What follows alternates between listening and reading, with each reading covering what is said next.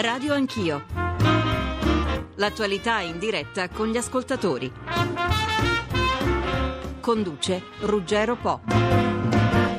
Buongiorno a tutti, Radio Anch'io rientra negli studi di Saxa Rubra dopo la trasferta di ieri per il faccia a faccia sui temi della giustizia fra il ministro Severino e il vicepresidente del CSM Vietti. A proposito ringraziamo moltissimo i colleghi delle agenzie per la grandissima copertura stampa che ieri ci hanno dato. Oggi parliamo di Europa e dell'Italia in Europa, la crisi, le ricette per superarla, i primi 100 giorni di Mario Monti. L'occasione ci viene fornita dal viaggio in Italia, il primo dei paesi dell'Unione riunione del Presidente del Parlamento europeo Martin Schulz, che fra poco sarà con noi per qualche minuto. Forse al telefono, forse ci raggiunge in studio. Con noi sempre al telefono ci saranno alcuni dei parlamentari italiani che lo accompagnano nelle diverse tappe. Ieri ha incontrato le più alte cariche dello Stato, nel pomeriggio di oggi sarà a Marzabotto. E in studio qui di fianco a me, lo saluto, c'è il presidente dei deputati PDL a Strasburgo, Mario Mauro. Onorevole, buongiorno. Buongiorno ai radioascoltatori. Che cosa è cambiato, se qualcosa è cambiato da quando in Italia c'è un governo tecnico, onorevole Mauro? La novità consiste eh, non solo nel credito legato alla figura di Monti, cioè al suo passato di uomo chiave delle istituzioni europee, ma soprattutto, e credo sia il caso di dirlo, eh, la novità vera è l'inedita maggioranza che lo sostiene. Non c'è eh, da recriminare, non c'è da stupirsi per il fatto che eh, la maggioranza che lo sosteneva prima aveva un eh, piede, una gamba, che era fortemente anti-europea, quella della Lega. Oggi nessuno dei partiti che sostiene Monti è anti-europeo e questo rende possibile delle riforme altrimenti non fattibili. Io saluto Roberta Angelilli che è vicepresidente del Parlamento europeo, PDL. Buongiorno Presidente Angelilli. Buongiorno. Poi eh, saluto Deborah Serracchiani che è eurodeputato, rappresenta il PD. Buongiorno anche a lei Serracchiani. Buongiorno a voi. E saluto Antonio Tajani che è il vicepresidente della Commissione europea. Tajani, buongiorno. Buongiorno, buongiorno a tutti. Qual è eh, la sua valutazione su quello che è cambiato, e anche a lei dico se qualcosa è cambiato, da quando in Italia c'è Mario Monti che arriva proprio adesso col suo governo tecnico ai 100 giorni? Ah, eh, certamente l'Italia sta avviando un processo di riforme eh, nel mondo del lavoro, eh, pensiamo anche al tema delle liberalizzazioni che è all'ordine del giorno che, e, e, alcune scelte a volte anche dolorose che però servono a rimettere in sesto i conti eh, del nostro Paese. Ora è importante che si vada avanti con un'azione forte a favore della crescita come ha peraltro eh, promesso il Presidente del eh, Consiglio che gode eh, del sostegno, come ricordava l'onorevole Mauro, di un'ampia eh, maggioranza. Fare azione politica per la crescita significa eh, incentivare eh, le piccole e medie imprese, significa permettere a, all'economia reale di poter andare avanti perché è come un padre di famiglia. Eh, stiamo lavorando per rimettere a posto i debiti, eh, cercando di eh, risolvere i problemi, ma se non c'è lavoro anche il buon padre di famiglia che ha rimesso a posto certo. i propri conti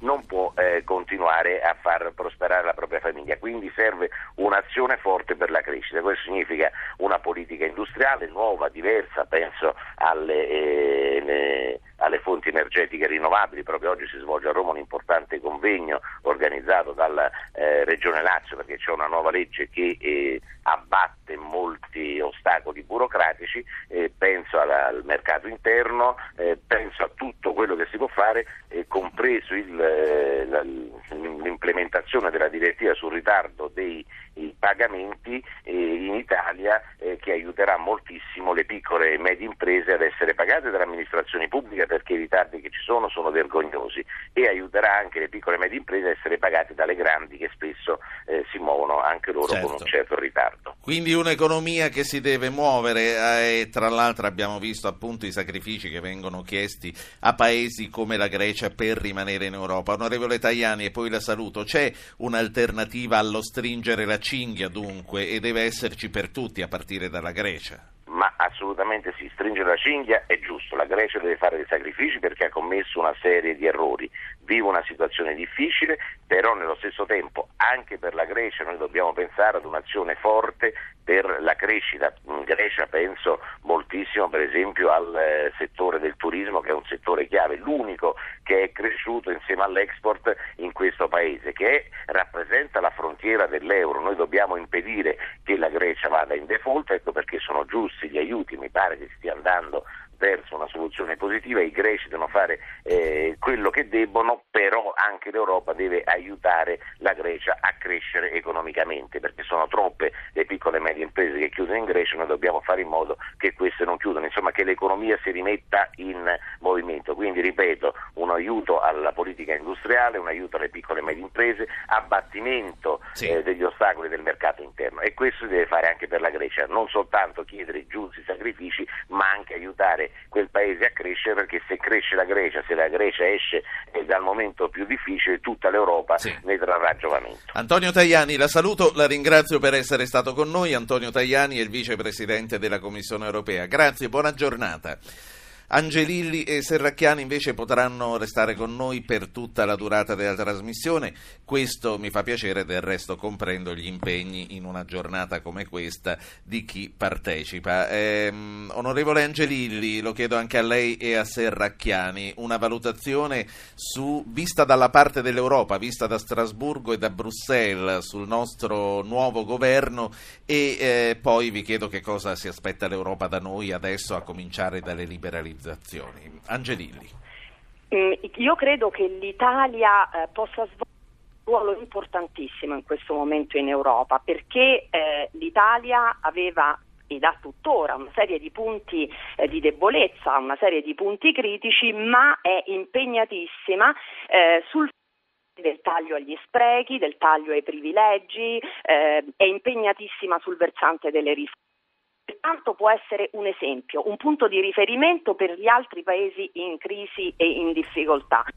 Quando ehm, Monti la scorsa settimana è venuto a Strasburgo, gli abbiamo, fatto, gli abbiamo rivolto un appello, e cioè eh, eh, per la crescita. Cioè, L'Italia deve farsi eh, portavoce eh, di un forte, eh, importante progetto per la crescita e sviluppo.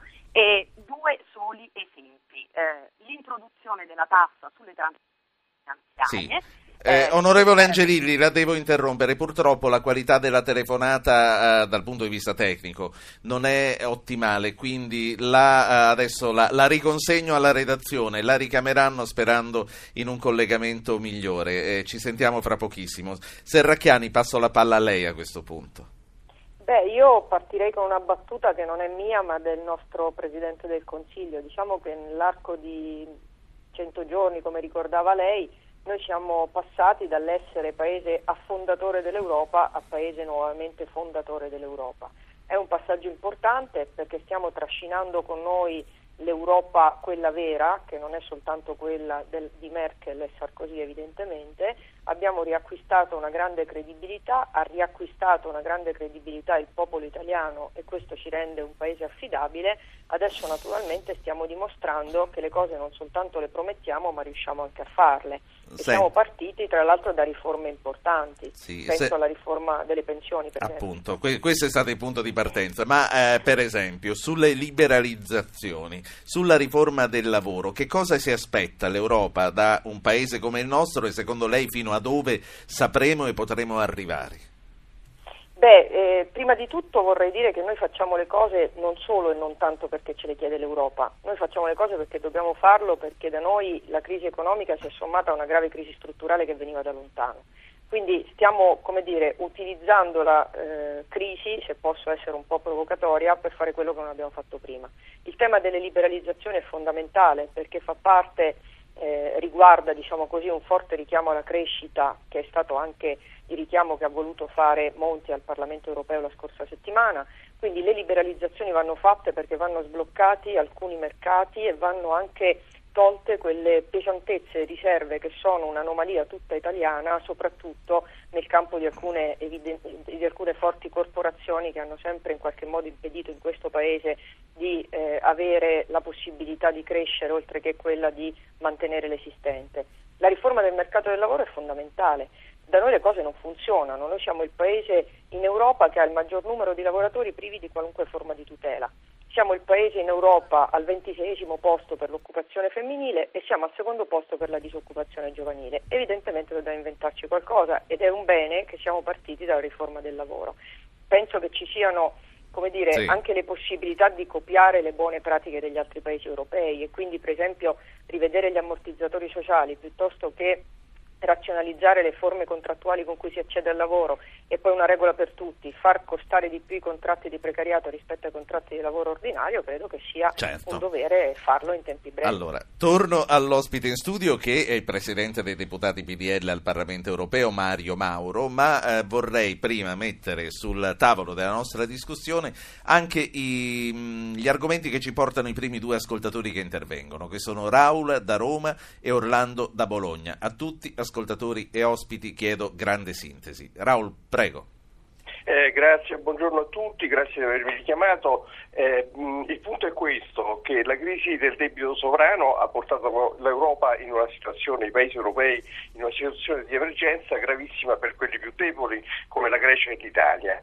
Eh, e quindi chiediamo aiuto all'Europa eh, per uscire da questa impasse. La mia idea è che bisogna capovolgere il processo, cioè bisogna dare, eh, avere più Europa, gli stati, gli stati membri devono, devono, concedere più sovranità all'Europa, avere un vero Parlamento legislativo, sì. per potere legislativo, un, es- un, esecutivo reale e così via, per anticipare queste, queste crisi e, rinascere, e credo che siano queste le condizioni Grazie. per rilasciare la crescita. Grazie. Orlando da Bologna, prego.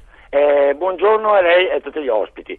Niente, eh, si parla tanto di Europa, io direi che bisognerebbe parlare di Germania e Francia. Il ruolo dell'Italia è un suddito della Germania-Francia come l'Italia è un suddito della Nato tutto qua. Tutto cioè, qua, eh, eh, dica poco, tutto qua, va bene. Eh no, tutto qua, cioè, parlano di Europa Unita, però comandano sempre due paesi. Ho capito perfettamente, allora 800 05 0001, continuate a chiamare, poi sarete richiamati se decideremo di mandarvi in onda. Onorevole Mauro. Direi che i nostri due ascoltatori hanno messo in evidenza le due facce della medesima medaglia. Che cosa significa? Eh, L'Europa è come in mezzo a un guado quando si cerca di attraversare un torrente di montagna si è obbligati per guadarlo a mettere il piede su sassi scivolosi. Se non si ha coraggio non si arriva sull'altra sponda. Non si fanno cioè gli Stati Uniti d'Europa, vale a dire cessioni di sovranità per avere il compimento di un progetto che oggi potrebbe più facilmente fronteggiare la crisi di quanto non siano in grado di fare i singoli Stati.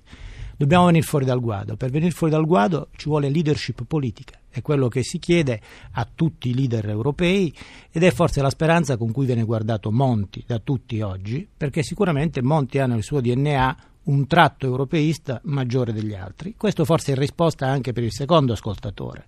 Francia e Germania non solo sono cattivi e prepotenti, sono attori in una logica che vede gli Stati non voler rinunciare al proprio ruolo se sacrificheremo quel ruolo potremo difenderci nella competitività mondiale meglio, cioè a 27. Certo, e allora c'è un altro Mario in Europa e Mario Draghi ieri ha, lasciato, ha, rilasciato una lunga intervista al Wall Street Journal nel quale tra le altre cose dice il modello sociale europeo è morto. Onorevole Mauro e poi la stessa domanda la giro anche a Angelilli che è tornata con una linea telefonica migliore e a Serracchiani. Il modello sociale europeo è morto.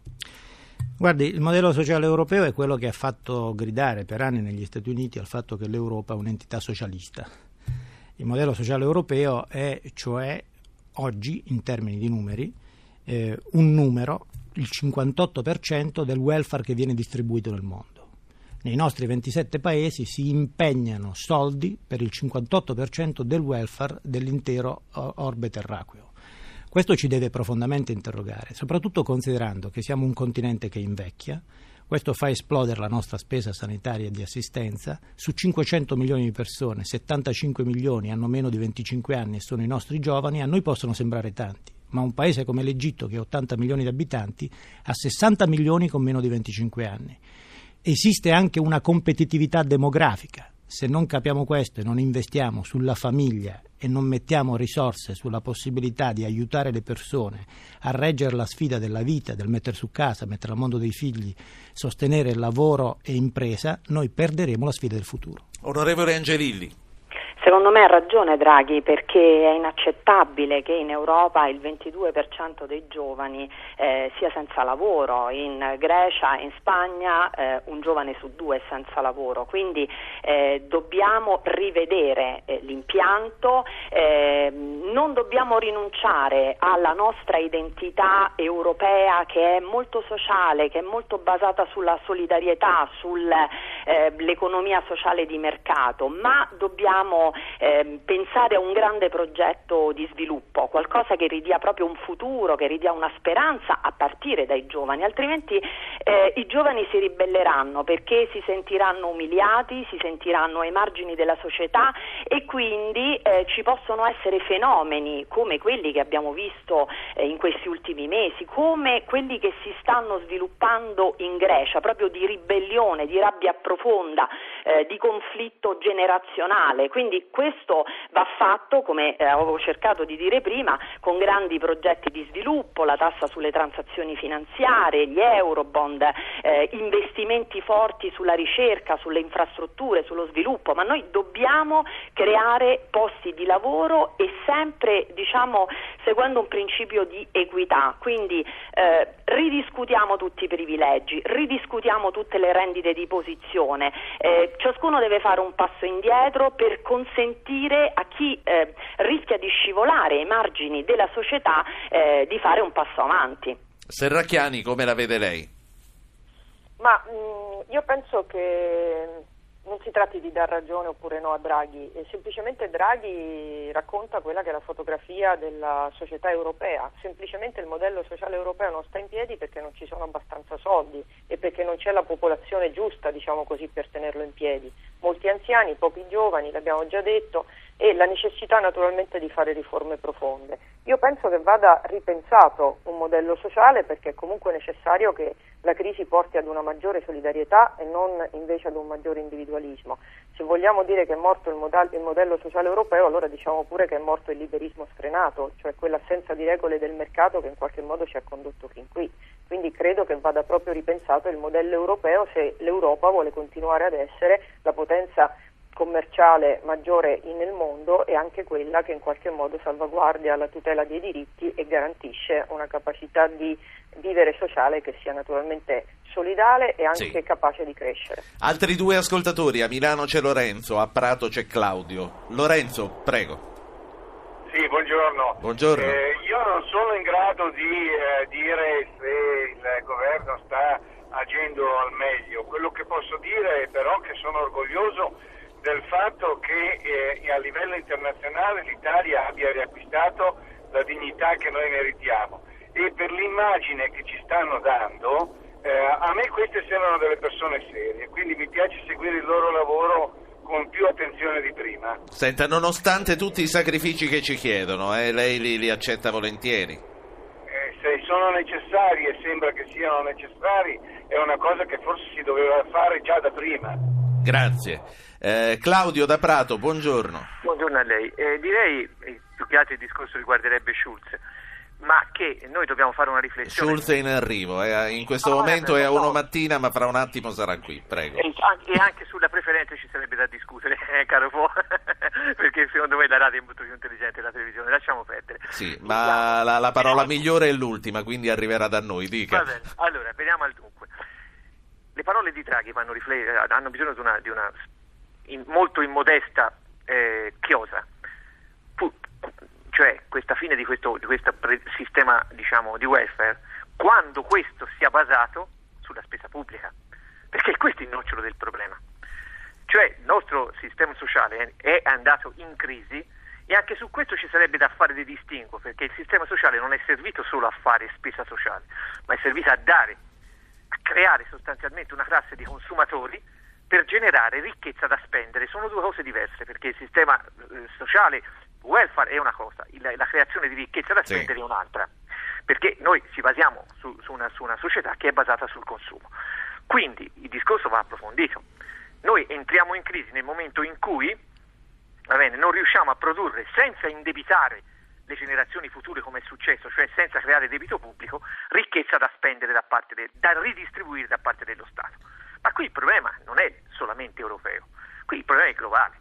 perché, e si ritorna a un discorso che mi sembra si facesse qualche tempo fa, nel momento che, come mia nonna, mia buonanima sì. di mia nonna diceva, un ricco... Vi ho chiesto sintesi a tutti, Claudio, lei non è esente. Sì. Uno, un povero, i cento poveri mangiano per cento, cioè il problema di fondo è nel momento in cui noi, per privilegiare precise precise forze che hanno spinto l'Europa in una certa direzione, cioè nella prevalenza dell'economia sì. puramente speculativa e, e, trasfor- e diciamo, commerciale. Abbiamo rinunciato sostanzialmente alla produzione di ricchezza e mi fa piacere l'intervento precedente che ha detto lì sì. noi l'Europa produce il 58% del welfare. Mi, mi dia una mano Claudio, conclude il suo intervento, prego. Co- come usciamo da una crisi che è sostanzialmente una crisi globale se noi non facciamo dei discorsi globali, cioè se non affrontiamo Grazie. definitivamente i rapporti. Grazie. Come ci usciamo allora, eh, onorevole Mauro? Ne usciamo intanto insieme perché eh, forse vale la pena ricordare qualche altro numero. Questi benedetti 500 milioni di cittadini europei sono l'8% della popolazione mondiale. Come possiamo pretendere che possano competere con Brasile, Cina, India, presi singolarmente paese per paese? Non ce la faremo mai. Tra 30 anni saremo il 4% della popolazione mondiale. Allora l'Europa rimane realisticamente l'unica piattaforma politica che abbiamo a disposizione per tentare di cavarcela. Dobbiamo fare economia reale, questo l'abbiamo imparato, non ci basta fare speculazione finanziaria, quindi non dobbiamo perdere la capacità manifatturiera, l'Italia è in prima fila, è la seconda potenza manifatturiera dell'Unione Europea. E dobbiamo fare anche un'altra cosa che è legata alla prima osservazione del primo ascoltatore. Ha parlato di un governo di persone serie. Io voglio andare in controtendenza. Devo dire che sono stati molto seri nella circostanza della crisi i due principali partiti italiani. Lo è stato il PD, perché probabilmente rinunciando alle elezioni ha rinunciato a una vittoria a mani basse e lo è stato il PDL e il suo leader Berlusconi che con un atto di responsabilità senza precedenti, pur avendo ancora maggioranza nelle Camere, ha fatto un passo indietro per favorire il Paese. Dovremmo stimarla forse un po' di più questa benedetta politica. Allora, saluto eh, Gianni Pittella che è vicepresidente del Parlamento europeo e del PD. Pittella, buongiorno. Buongiorno a voi. Anche lei Saluti arriva... Anche ai colleghi a tutti gli ascoltatori. La stanno ascoltando. Anche lei sta arrivando direttamente dalla televisione. Lei non era ancora collegato, ma un ascoltatore si è lamentato perché andate prima in televisione che alla radio. Comunque, eh, beh... ma mica dipende da me. dipende dai nostri tempi. Pittella, allora guardi, eh, subito c'è una domanda per lei che arriva da un'ascoltatrice, Paola da Ferrara. Paola, prego.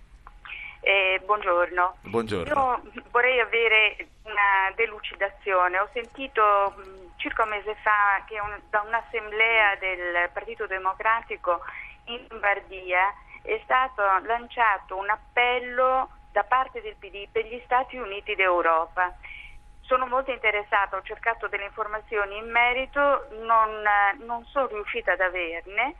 E, eh, eh, eh, c'è qui la persona, a parte Serracchiani che poi la facciamo intervenire anche a lei, c'è qui il vicepresidente del Parlamento europeo che è del PD, Pittella a lei. Questo è un obiettivo senz'altro in cima alle iniziative e ai pensieri del Partito Democratico e credo non solo del Partito Democratico.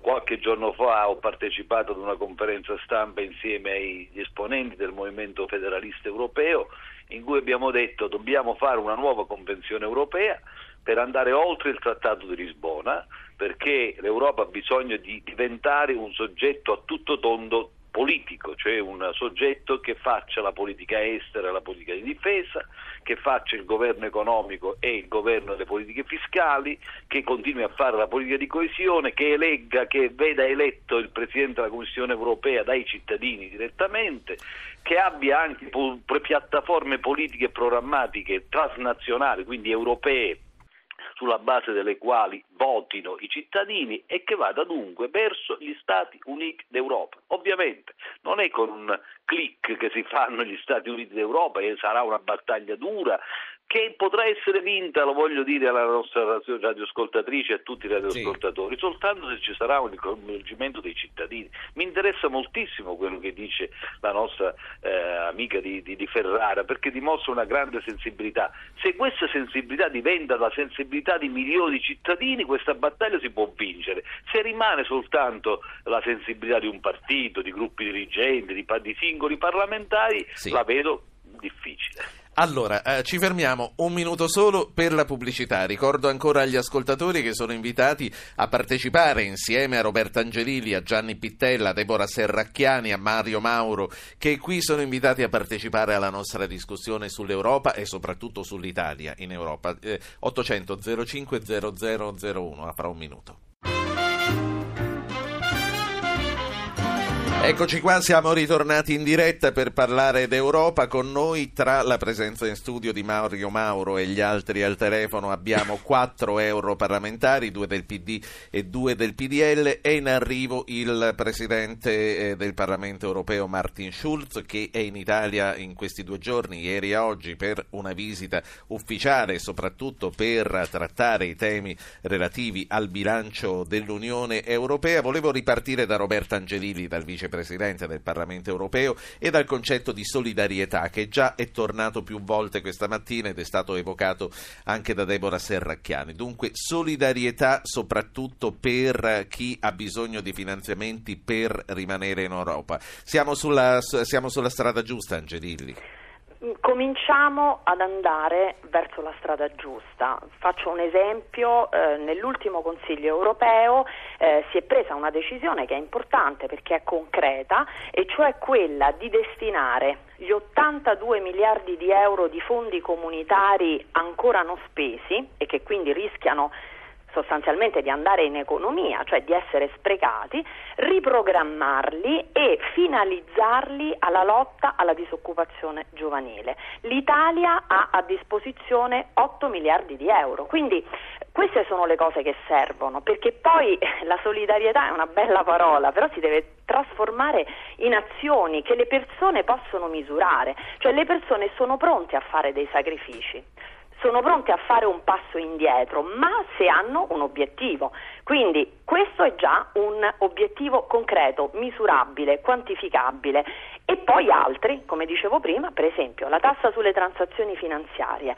Le banche eh, hanno fatto la loro parte nel determinare questa crisi terribile sì. che eh, ci sta eh, mettendo a dura prova.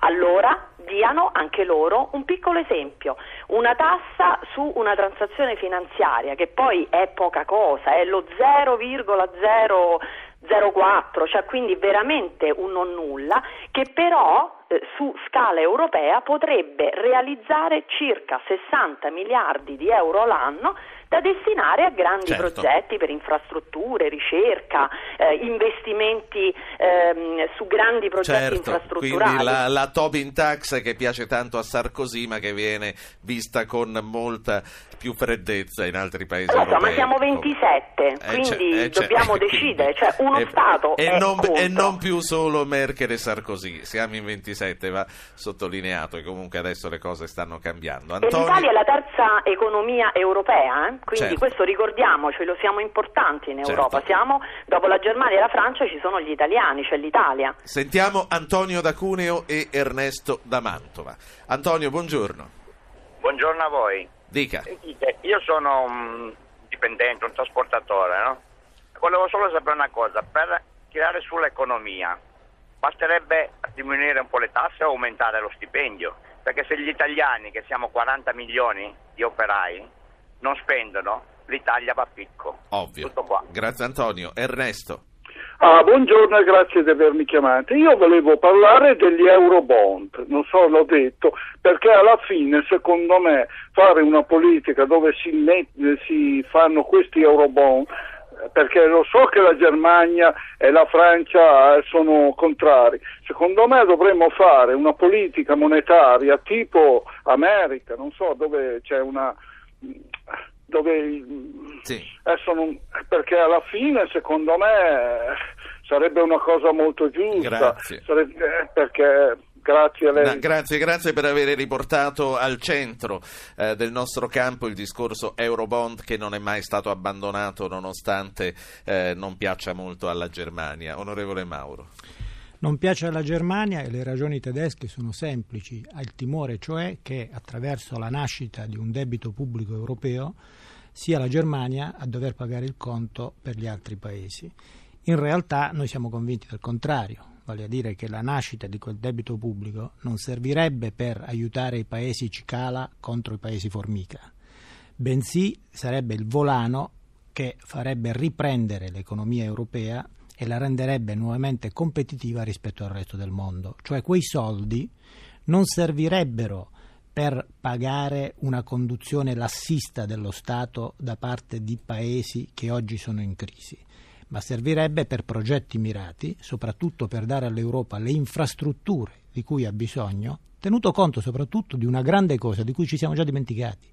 Nel 2004, non 50 anni fa nel pieno della retorica europeista, noi ci siamo fatti carico di 150 milioni di persone, che sono quelli dei paesi dell'Est, che nell'implosione del mondo comunista abbiamo fatto diventare europei e oggi un operaio a Varsavia guadagna 20 volte quello che guadagnava 7-8 anni fa.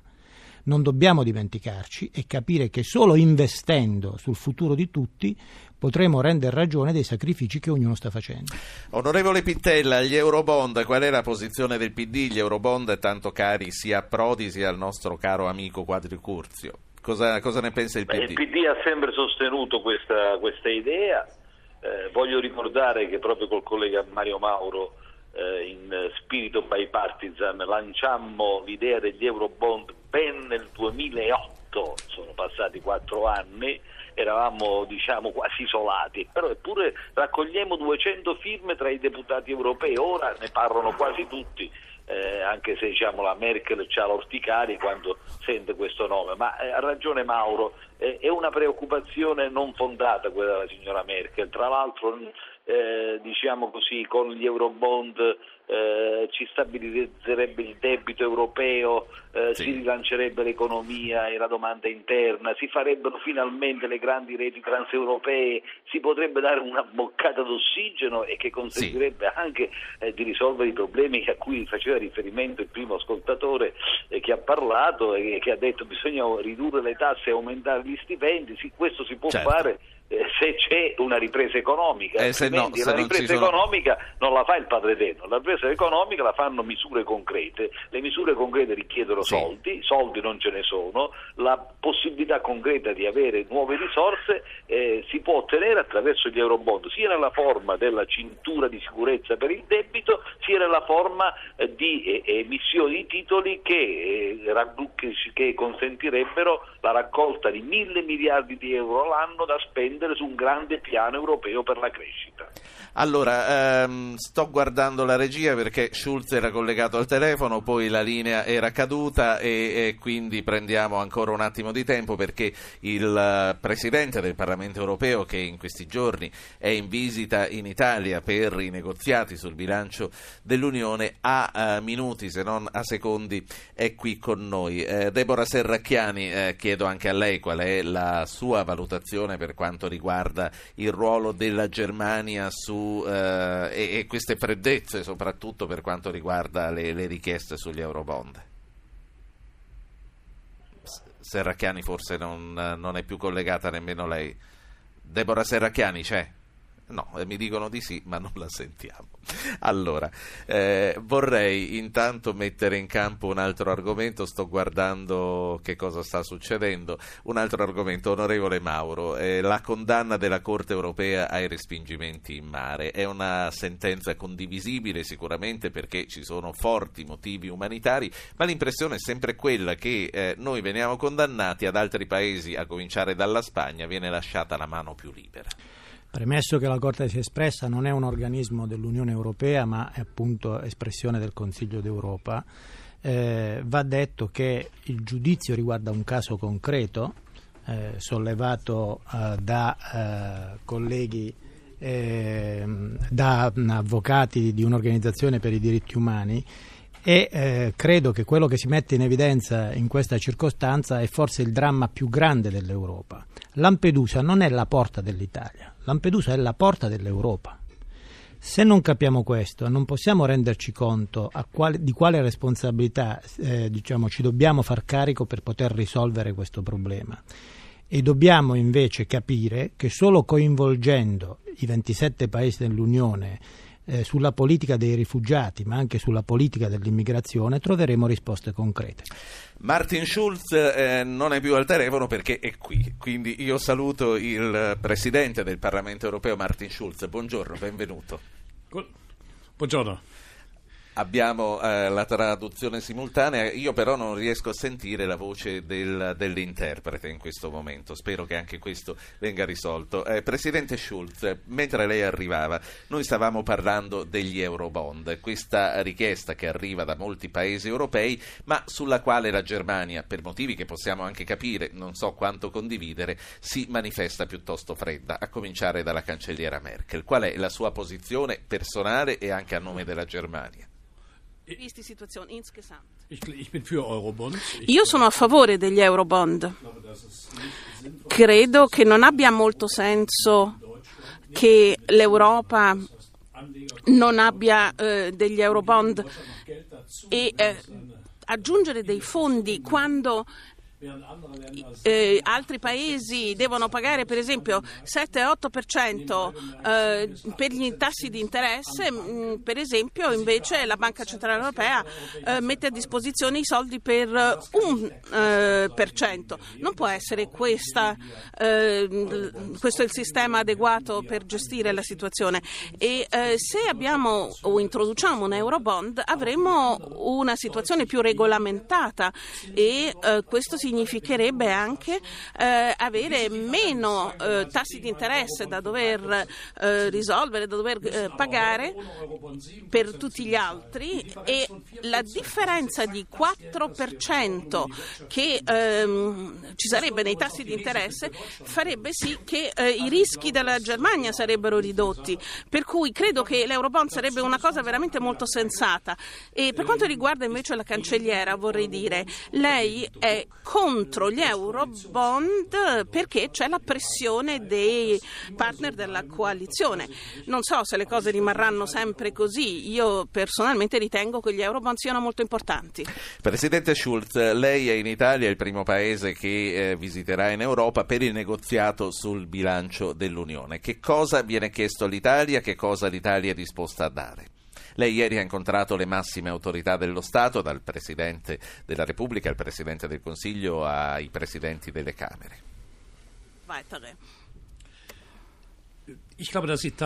Credo che l'Italia sia l'elemento fondamentale nella eh, soluzione della crisi. L'Italia è parte del G8, è la terza economia più importante nell'Unione Europea e affinché Mm, possa mantenere, chiedo scusa, l'Italia deve dunque mantenere la sua posizione. E certo la Grecia è un grosso problema, ma per quanto riguarda l'Italia è un paese centrale nell'economia europea. E la cosa che mi affascina è che gli italiani hanno intrapreso il percorso di risolvere le questioni comunitariamente. Ho incontrato tantissime persone che mi hanno eh, fatto riflettere sulla questione. e anche Gianfranco Fini ieri mi confermava le mie eh, riflessioni. Quando si chiede alle persone sei d'accordo su tutto quello che adesso è stato fatto, sulle misure, eh, sui, mh, mm, sulle misure Salva Italia, allora le risposte sono sì. Tendenzialmente eh, si dice eh, sono a favore del governo ma non accetto le misure del governo. Mentre in Italia Nessuno vorrebbe dover pagare in proprio tutto quanto, però insomma, guardando alla fine sono mh, mm, tutti disposti a fare dei sacrifici. Un'ultima considerazione e poi la restituisco alla sua giornata e al suo calendario che è veramente molto denso. La Grecia, altri soldi per salvarla. La Grecia sarà salvata alla fine, riuscirà a rimanere in Europa. Fonds von Europa geben. Credo che l'Europa, eh, scusa, che la Grecia verrà salvata. Se avverrà una cosa. Non possiamo continuare a tagliare i bilanci, eh, non possiamo continuare a tagliare ehm, i, chiedo scusa, gli stipendi. La Grecia ha bisogno di futuro, ha bisogno di speranze e sicuramente ci sono delle possibilità per dare questo futuro, per, metter, per dare delle speranze. E sarò ad Atene la settimana prossima e vorrei poter dire ai greci non resterete da soli. Presidente Schulz, la saluto, la ringrazio per essere stato con noi. Noi ci siamo avvalsi della traduzione simultanea, ma so che lei parla molto bene e capisce molto bene l'italiano. Quindi un saluto in italiano ai nostri ascoltatori, ce lo può fare. Prima di farlo vorrei aggiungere una cosa. Io, Mario mm, Di Mauro di Fronte, che eh, sta dalla parte politica opposta, però è un carissimo amico, una persona che stimo molto e volevo dirglielo qui insieme in questo studio. E se eh, dovrei dire un saluto, allora viva Italia! Ce lo dica in italiano.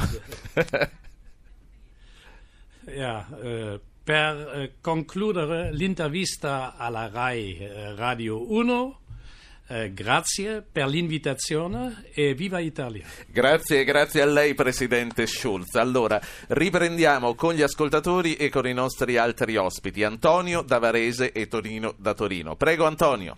Sì, buongiorno. Ehm, in riferimento per i giovani, per il, per il loro futuro, visto che eh, dopo quello che mi dice mia figlia che ha circa 30 anni e mio nipote 25, che qui il futuro gli, a, a loro fa paura perché non vedono futuro.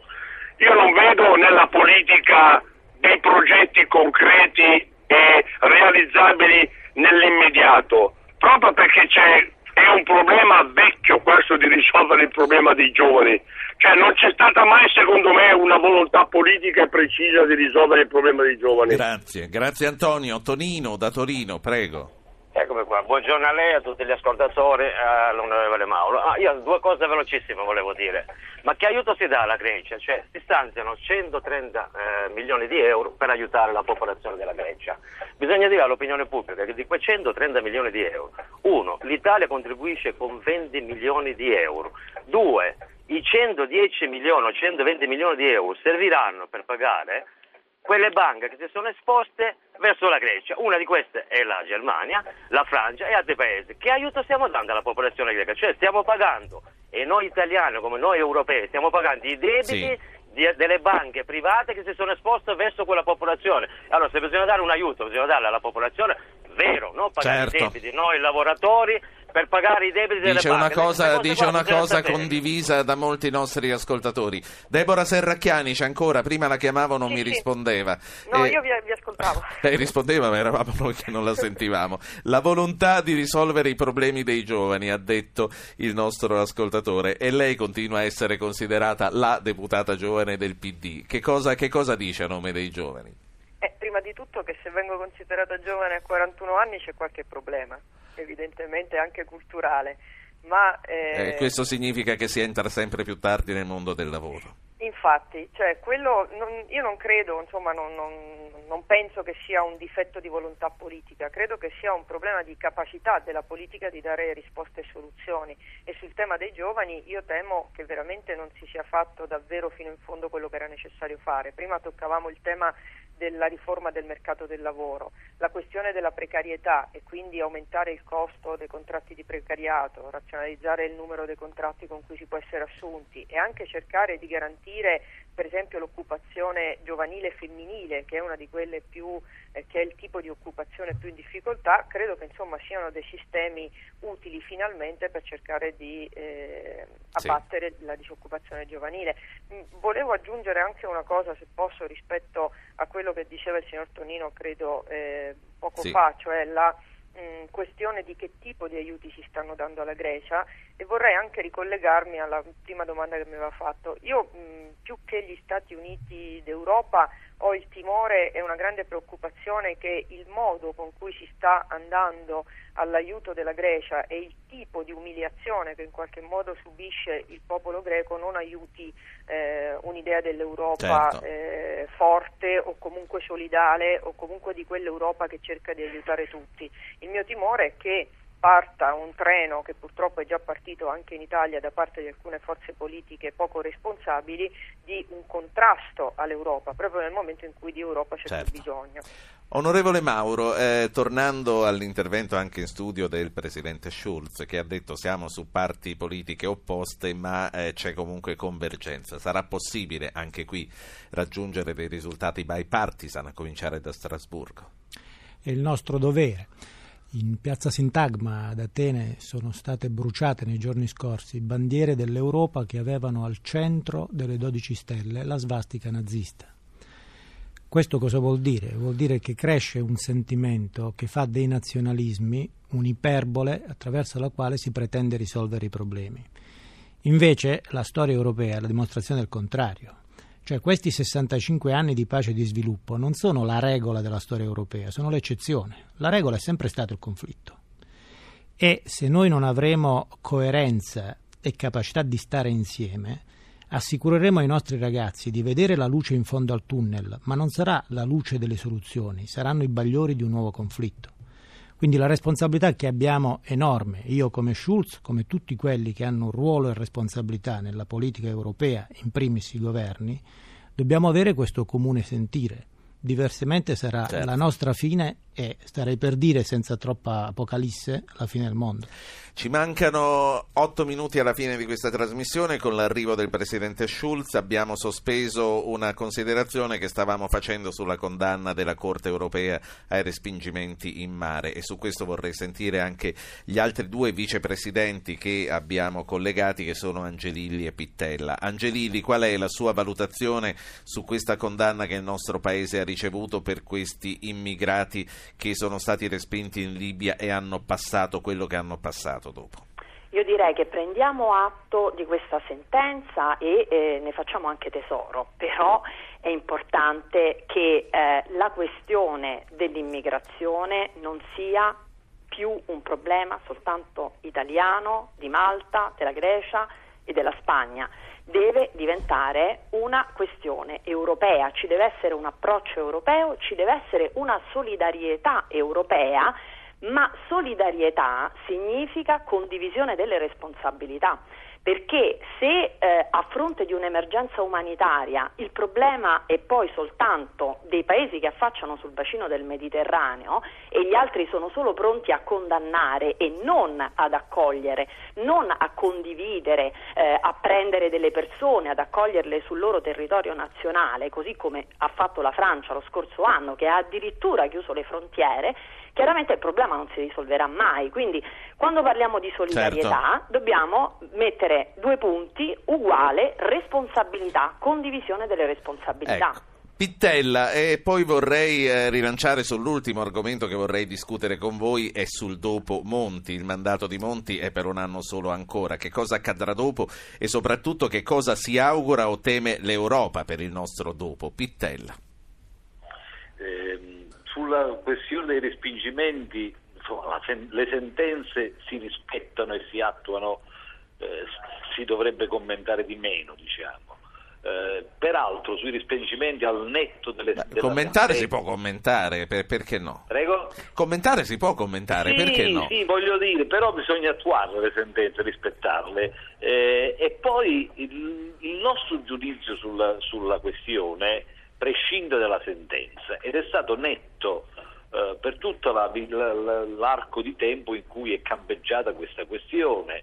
Eh, a me è sembrato davvero incredibile che mentre si stava compiendo una grande rivoluzione democratica nella sponda sud del Mediterraneo, il nostro problema era contare quanti immigrati arrivavano a Lampedusa. È giusto, l'invocazione che fa la collega Angelilli è giustissima, ci vuole responsabilità collegiale. Sì eh, ma eh, in, in, un momento come quello è sempre, sì, vorrei dire, Pittella. noi dobbiamo far prevalere eh, la, il principio, il valore della solidarietà. Pittella, solidarietà ho quattro è... minuti ancora e voglio sentire sì. a tutti voi per il dopo Monti se sarà ancora Monti o che cosa sarà nelle vostre previsioni. Ma io penso che cosa deve succedere adesso più che cosa deve succedere dopo il 2013. Adesso abbiamo un anno in cui Monti ha iniziato benissimo il suo lavoro, deve andare avanti, deve farci uscire dalla crisi e io credo che le forze politiche devono recuperare un grande ruolo per eh, riformare eh, la legge elettorale, le istituzioni, un anno di stagione costituente. Sì, ma ci riuscirà il governo tecnico a realizzare le cose questo non è compito sta... del governo tecnico, questo è compito del Parlamento, riformare la legge elettorale, eh, riformare le istituzioni, eh, ridare eh, diciamo, un quadro di certezza per quella che dovrebbe essere la terza repubblica, Sì. è compito del Parlamento, va fatto ora per preparare una legislatura nella quale vi siano eh, due coalizioni che si rispettino e che diciamo, si presentino come Sì. alternative alla guida del Paese. Quello è quel- il mio auspicio. insomma. Grazie. Eh, onorevole Mario Mauro, ehm, riprendendo questa considerazione, innanzitutto quello che ci chiediamo, e giustamente Pittella dice bisogna guardare adesso, ma noi pensiamo anche al dopo, guardando adesso riusciremo ad arrivare in porto con le liberalizzazioni in Parlamento così come sono state concepite e anche con la riforma del lavoro? Io credo che sia l'auspicio di tutti puntare su liberalizzazioni vere che diano cioè un vantaggio competitivo all'Italia in Europa. Questo cosa vuol dire? Vuol dire che il più possibile bisogna cercare di resistere al peso delle corporazioni nella messa a punto nel percorso parlamentare di quelle misure, ma vuol dire anche che il governo deve puntare sulle liberalizzazioni più consistenti e quindi il mercato eh, dell'energia sul piano locale attraverso le utilities, eh, vuol dire le banche, vuol dire le assicurazioni, vuol dire i grandi soggetti che bloccano in qualche modo il mercato italiano. E accanto a questo c'è il tema del mercato del lavoro. Eh, mh, vedo che l'arte del contendersi il governo tecnico di Monti è sport praticato con dovizia nel nostro paese. Io non so dire se la riforma del mercato del lavoro è di destra o di sinistra, se mette più in difficoltà il PD o il PDL. So solo che il nostro mercato del lavoro ne ha bisogno e ne ha bisogno soprattutto la nostra gioventù. Quando la collega Serracchiani giustamente dice bisogna pagare di più il lavoro precario, vorrei precisare, bisogna pagare di più il lavoro temporaneo. Se io non ho un lavoro per tutta la vita, nel tempo in cui esercito quel lavoro devo avere più soldi. Mi sembra una cosa assolutamente ragionevole e così si fa negli altri paesi. Quindi bisogna scommettere su questi passaggi chiave, ma soprattutto mi preme dire un'altra cosa. Il governo Monti è una specie di safety car della politica italiana. Prima si è guidato in modo tale non da vincere, ma da buttare fuori pista l'avversario. C'è stato un grande incidente e ci ritroviamo col governo tecnico.